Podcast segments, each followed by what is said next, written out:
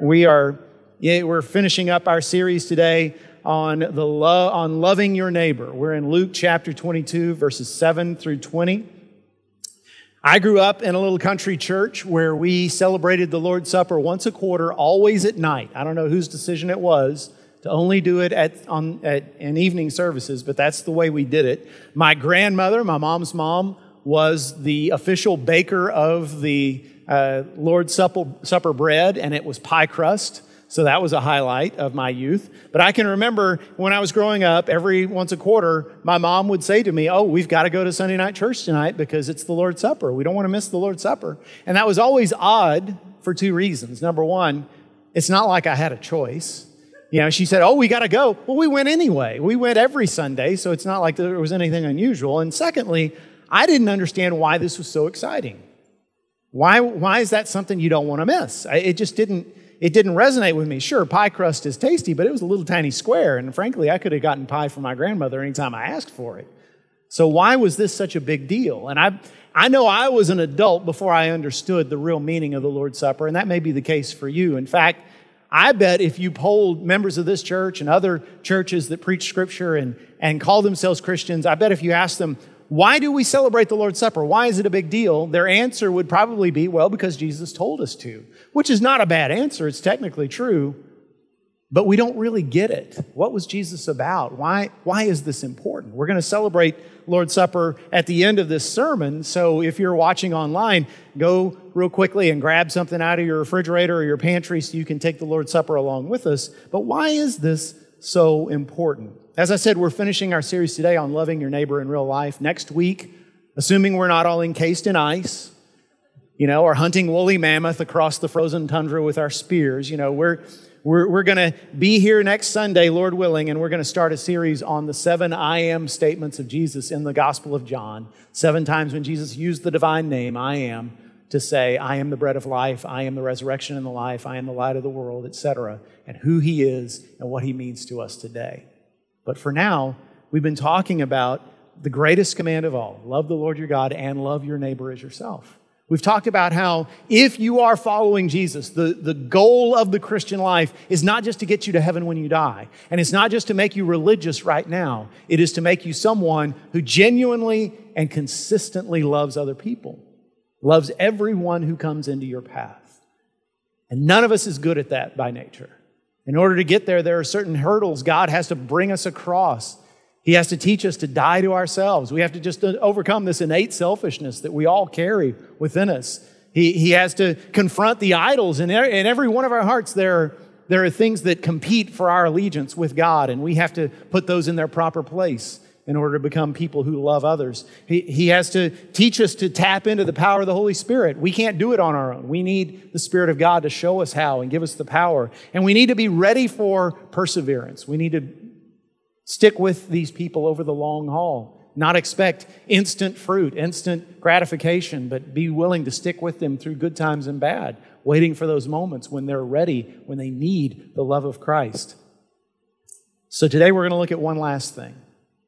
We're going to talk about the reason Jesus instituted the Lord's Supper. Not that taking this little bread and cup is going to make you holy. There's nothing magical about it. No, but the reason why Jesus told us to observe this ritual, this, this, uh, this moment in worship, is something that changes our hearts forever. So let's put ourselves back in Old Jerusalem 2,000 years ago as Jesus and his disciples on Passover evening got ready to gather for their observance of this ancient ritual, this ancient feast. And Jesus knew that within a few hours he'd be arrested, he would be crucified. Now, if you were there and you didn't know the rest of the story, all you knew was this was Jesus' last night with these 12 men. And you knew what their history was up until this point their background, their training or lack thereof, and their history and the way they'd behaved in the presence of Christ and in the presence of all the opportunities He'd given them. What would be your guess as to what happens next after Jesus is gone? Really, there's four possibilities of what might happen. One, they might all just decide, okay, Jesus is gone. We've got nothing. Let's go back to our former lives. And so Peter goes back to fishing. In fact, we see that happen in John chapter 21. Matthew goes back to tax collecting if he can get his old job back, and everybody just goes back to the way they were. Or a second possibility is, in anger, they stir up a resistance of some kind and they go on a hunt trying to trying to create uh, incidents of, of, violence and insurrection, maybe go after the, the Romans or the Sanhedrin, those who had, who had conspired to kill Jesus. You know, there was one of the 12 named Simon the Zealot. I bet he would have been in favor of that option. Or a third possibility is that they would fracture into separate groups and start their own movements. Peter and Andrew would have been a natural team. John and James would have as well. Philip and Bartholomew came from the same hometown. Maybe they would have gone back there and started their own little Jesus church. You, being the only one with money, have afforded to build a big building in the middle of it, didn't intervene, and there wasn't revival. We know as Baptists, because every, some of those of us who are from small town know from First Corinthians that that was a church, closed doors, uh, behind closed doors.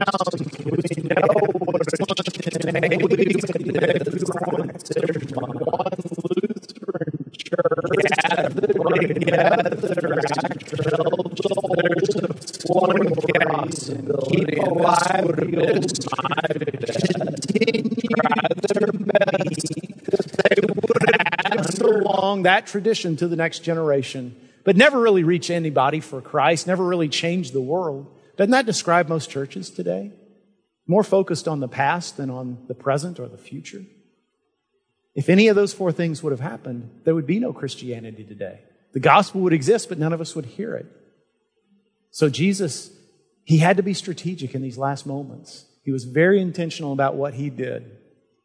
Chapter 22 of Luke, verse 7 says, Then came the day of unleavened bread on which the Passover lamb had to be sacrificed. So Jesus sent Peter and John saying, Go and prepare the Passover for us that we may eat it. They said to him, Where will you have us prepare it?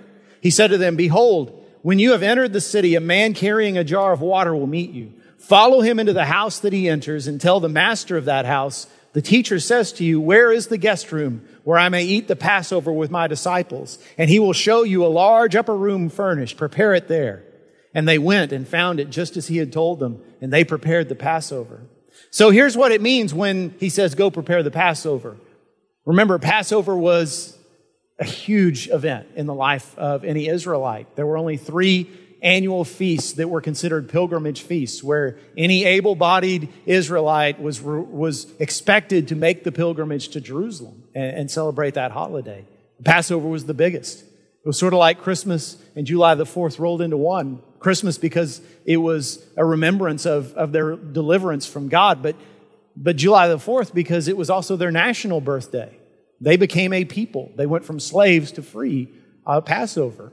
And there was a very specific way to celebrate it. Whereas we, in all of our holidays, we, we don't have any set traditions. One family eats turkey and dressing, another family has ham, another family, family has steak, another family goes out to eat. I mean, it's different for us, but there was a very specific way you celebrated Passover. What Peter and Andrew had to do that day was go to the temple and buy an unblemished lamb and have it ritually sacrificed. And then they had to find someone to roast it for them. It had to be roasted in exactly the right way so that none of its bones were broken. They needed bitter herbs. They needed, they needed wine and cups and all the things that went with it. They needed unleavened bread. The unleavened bread uh, symbolized when the Israelites had to leave Egypt in such a hurry that they didn't have time to let their bread rise. And because this is a meal and they wanted to actually eat a meal, they probably bought side dishes too, things like beans and and lentils and hummus. And they had to prepare all of this. So this was a full day's work. But why, why is there this cloak and dagger sort of thing where Jesus doesn't tell them where it's going to be, but tell them, tells them to find this guy carrying water? Remember, water carrying was considered woman's work. So a man carrying a jar of water would have stood out. They would have found him easy to find. This indicates Jesus had prearranged this. So why? Why didn't he just say, oh, well, just go down to 600 North Main and there's your house and go on in and I'll be there? Well, because Judas was there. And Judas had only recently made an arrangement with the high priests that I will take you to where he is so you can arrest him. Judas had those 30 pieces of silver with him already, I'm sure. Jesus knew If Judas knows where we're going to have this, then they'll arrest me before I even get to the upper room. And I'm ready to die. I'm, I'm ready and willing to be arrested and tortured and, and killed. But I need to have the supper with my disciples first. And you'll see why as we move along through the story. Verse 14 says, When the hour came, he reclined at table and the apostles with him. And he said to them, I have earnestly desired to eat this Passover with you before I suffer. For I tell you, I will not eat it until it is fulfilled in the kingdom of God. And he took a cup, and when he had given thanks, he said, Take this and divide it among yourselves. For I tell you that from now on I will not drink of the fruit of the vine until the kingdom of God comes. And he took bread, and when he had given thanks, he broke it and gave it to them, saying, This is my body which is given for you. Do this in remembrance of me. And likewise the cup after they had eaten, saying, This cup that is poured out for you is the new covenant in my blood. So put yourself inside that little upper room and get out of your mind this image that we see from the famous painting by Leonardo da Vinci. It's a beautiful painting, it's a classic, but it, that's not what it looked like. Israelites in those days didn't eat around big wooden tables and sit on high chairs. They ate on the floor. There's a picture that we have, uh, not of the actual event, but from the movie The Passion of the Christ. They're sitting on the floor. There, there are cushions under them, perhaps, but they have a low table and they're around the table, not all facing the same direction, right? Keep in mind also that Jesus took time to take his outer garment off and wrap a towel around his waist and wash the feet of all 12 of those present, including Judas. Keep in mind also that John tells us he had a very long farewell discourse in the course of this meal where he told them all about what he was what he had planned to do for them and what was coming next including the coming of the Holy Spirit and prayed that great high priestly prayer over them in John chapter 17. The Passover meal had a very specific script that had to be followed. There were questions from the youngest in the family to the father. And the father would answer, and in the course of those questions, he would retell the story of how, on that night of all nights, back in Egypt, when the Israelites were still slaves, the death angel came and, and slew the firstborn of every household, aside from those whose, whose homes were covered by the blood of an unblemished lamb. And that example of God's grace was what they were celebrating. And somewhere along the way, Jesus deviated from the script. He went off script, and they would have seen it immediately. They would have thought, hey, I've been celebrating Passover my whole life. This has never happened before. Jesus took that bread and he took that wine and he said, This is my body, this is my blood. Now, for centuries, Christians have debated about whether he was being literal there. Does the, does the cup and the, and the bread magically change into the real physical body and blood of Jesus or not. I will say this if that's the case, the disciples certainly didn't think so. Remember in the story in Acts chapter 10 when Peter is told by God, hey, kill these animals and eat them in a vision. And Peter says, I can't do it, Lord. They are unclean. Here's a guy who believes in God, who wants to follow God, and yet he refuses an order from God Almighty because he refuses to eat something he knows is unclean. If the disciples had thought, that the bread and the wine were the literal body and blood of Jesus, they would have run out of the room before eating and drinking. So, what did Jesus mean? I believe it was long after. Holy Spirit had already come and they had had time to study and review what they'd heard and said. But they finally understood what this whole thing was about. What is it about for us today? Three things Number one, He has given us a new family. The Lord's Supper is about you being welcomed into a new family, a family that is made up of people you're not blood related to, a family that is made up of people you weren't born into. It's something different, it's something new. Remember, the Passover meal was eaten with your family. That's traditionally the way it was supposed to be. You were supposed to do it with the members of your own household. The youngest in the family would ask the father the questions, and he would give the answers. But Jesus and his disciples weren't with their families. They hadn't been with their families for quite some time. Don't you know this for Jesus' disciples, this had to have called to mind the families they'd left behind. I bet it made them miss those families. If you're Peter, Andrew, James, John, Philip, Bartholomew, any of those disciples, you've probably got a wife and kids at home. You've probably got in laws who, who are shaking their heads and saying, you know, I, I, thought he was an okay guy back when he was providing for my daughter and my grandkids, but now he's off running after this, this unemployed homeless teacher who claims to be Messiah that all the religious leaders consider a heretic. I don't know what to think anymore. And you're sitting there, you're thinking, I miss, I miss my family, I miss my kids, I miss my wife. I don't really miss my in-laws, but they cook okay. You know, I, I, I don't know what I'm doing here. They also had to have remembered that time that Jesus said, Whoever does the will of my Father, he is my brother, my sister, my mother. Jesus was saying, I'm creating a new kind of family, an eternal family He's not writing off the, the blood family we've been given. I mean, the scriptures testify over and over again how important it is to honor your father and mother, for a husband to love his wife as Christ loved the church, for the wife to respect her husband, and for kids to look up to their parents and parents to raise their children in love and, and beauty. All of that is true. And if you follow Jesus with all your heart, you will become a better, more devoted member of your family. But what Jesus was saying was, this is something different than blood. This is something new. This is something that, that matters equally or if not more. And so, what good news is this for people who the word family brings them more pain than joy, more sorrow than comfort? The abused child, the orphan, the divorced person, the unhappily single person, the unhappily married person. They have to look at this and say, someday, someday I will have this perfect family. Right now I'm in it, but it's not perfect yet. Someday Someday I will be a part of a perfect family. That's good news, but it's also a great responsibility, a responsibility that we have to take seriously. You know that some Christian traditions call what we're about to do Holy Communion, and there's a reason for it.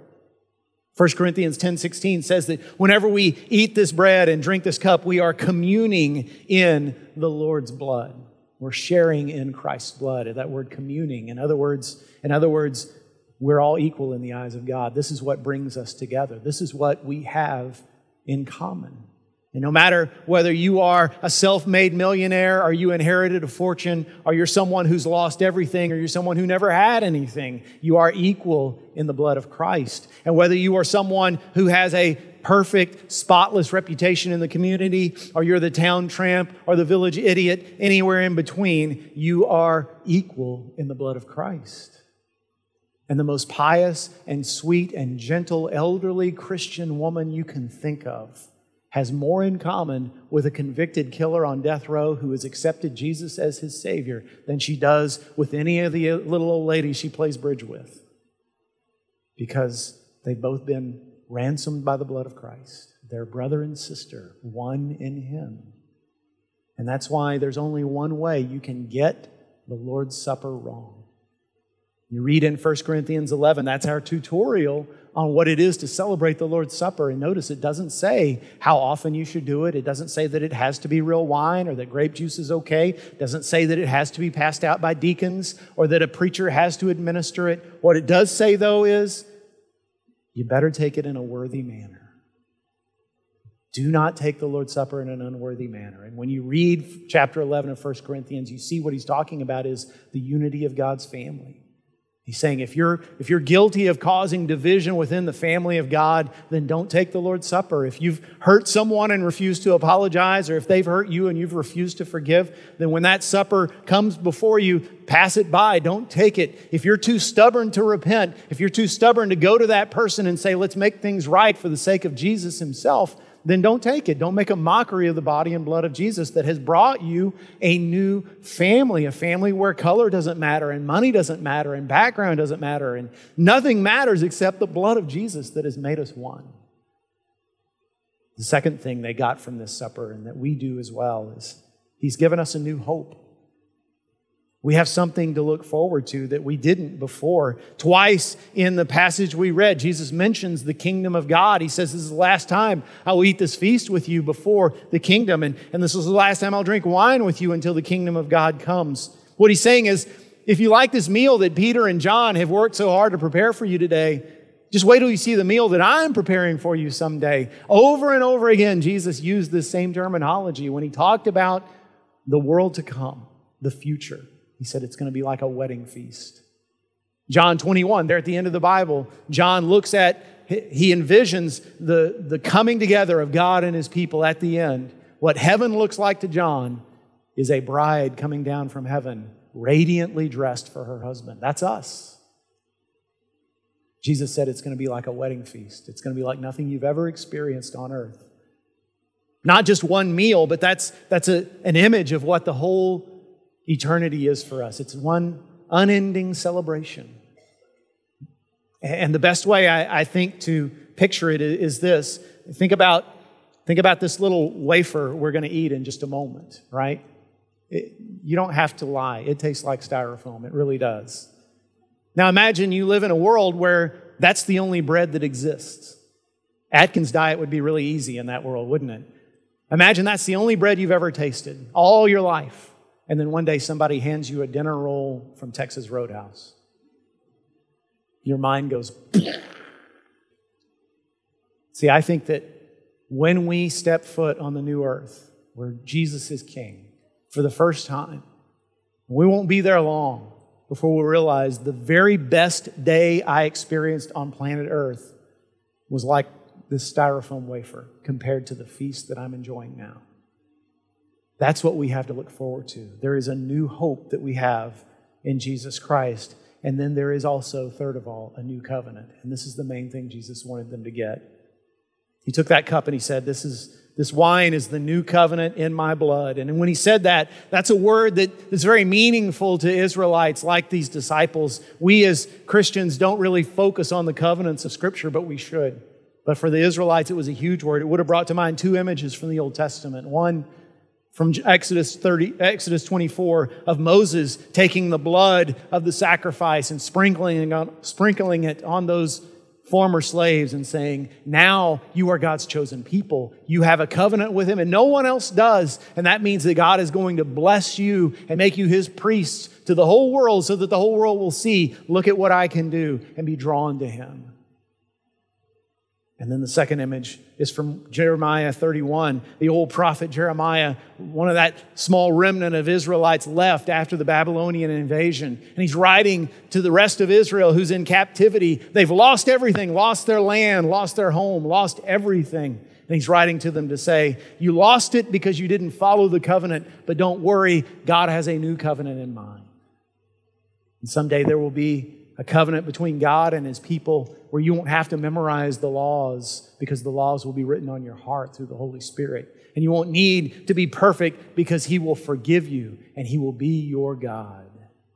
And Jesus is saying to his disciples, That's me. That first covenant, that blood that was sprinkled on your forefathers, that forgave you temporarily. My blood will forgive you forever.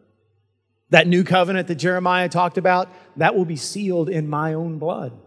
My own blood will, will pay the price for your sins, and you will have forgiveness, and you will be delivered into a relationship with God that will never end. You will be His in a covenant that cannot be broken, no matter how badly you mess up. So when Jesus says, Do this in remembrance of me, He's not saying, Hey, I'm worried that you're going to forget me, so do this once in a while to remember who I was. Jesus knew that was impossible. No one could forget Jesus. What he's saying is, Do this to remember what I've done for you. Do this to remember that the whole Passover event was pointing to me. Do this to remember that my death, which you're going to experience tomorrow as the greatest tragedy you've ever been through, will turn out to be the greatest victory you've ever won. Do this to remember that by my, by my stripes you're healed. By my death you live. The power of sin is overcome. It is written, it is done. We just sang it earlier. Hallelujah for the cross. Isn't it interesting that those early Christians took the cross as their symbol? You would think the cross would be the most hateful thing they could possibly imagine because it's, it's what humiliated and killed their Savior, but instead they saw it as a sign of victory because of this, because of what Jesus told them that night, because they understood then Later on, they looked back and understood ah, this was the plan all along. And that's why to this day, we still eat the bread and drink the cup. No matter what church you go to, no matter what language they speak in, no matter whether they sit and, and sing out of a hymnal or stand and raise their hands, no matter whether they speak in tongues or don't speak in tongues or, or whatever their practices are, whatever their doctrinal differences, what brings us all together is the body and blood of Jesus Christ. And that's why we continue to do this over and over again. I want to just close with this. Jesus in verse 15 said, I have earnestly desired to eat this Passover with you. And that's an interesting phrase in the Greek. It's literally, I have desired with great desire. And that's the way in the ancient world you would emphasize something. You'd say it twice. Why was Jesus so excited about this? Why was he just bursting with excitement to have this Lord's Supper with his disciples? You know, I, I have a confession to make. I'm not a very good gift giver. You know, in that, in that test of the love languages, gift giving is one of the lowest for me. I, I'm just not good at it. Carrie and I don't even exchange Valentine's Day gifts. We, we decided this early in our relationship, I think in part because we were poor, but also because she realized, you know, I'm going to help this guy out. You know, he, he just doesn't do well. Uh, so, so I, I have this experience when when I give gifts, they'll open it. The person opens it, and they always say the same thing. They always say, "Oh, wow," and they extend it really long because that's them thinking, "Okay, what am I going to say about this? What was he thinking?" And honestly, I, I was basically taking a three point shot from 10 feet outside the line with the shot clock running down and just hoping it hit, you know? But every once in a while, every once in a while, I nail it. Every once in a while, I get a slam dunk, and I know it. I know it's going to be perfect. And in those instances, I'm like a kid. I, I, can't wait until the day comes. I'm like, Carrie, I know your birthday's next week, but do you want to open one present now? Can't we open one present now? Why am I so excited? Because, because I love this person and I want them to know they're loved. I want them to experience this great thing that I've, I've gotten for them. Jesus was excited that night. Why? Because he'd been waiting all that time for them to see this is how much I love you. I've been trying to tell you, but now you're finally going to see. Now you're going to see the depths to which I will go, the heights to which I will climb, that there's nothing in the world I won't do. I, want you to see how much your life is going to change and how the world is going to change because of what happens in the next 24 hours. Now, was Jesus dreading it too? Yeah, we see that in the Garden of Gethsemane. He knew what he was facing, and yet there was joy and excitement in his heart because of what his pain was going to produce. And so that brings us back to that question of how do we love our neighbors? And along with everything else we've said, we just need to remember remember what Christ has done for us. And when you're feeling lazy and when you're feeling selfish and when you think to yourself, oh, I've done enough, remember the cross. Remember the body. Remember the blood. Remember what he did for you with joy in his heart. And the more time you spend in his presence, just like anybody with any kind of skill, when you spend time with them, you start to learn from them. The more time you spend in his presence, the more you remember what he did for you. And experience that love, the more you will learn to love others. And the more you become like him.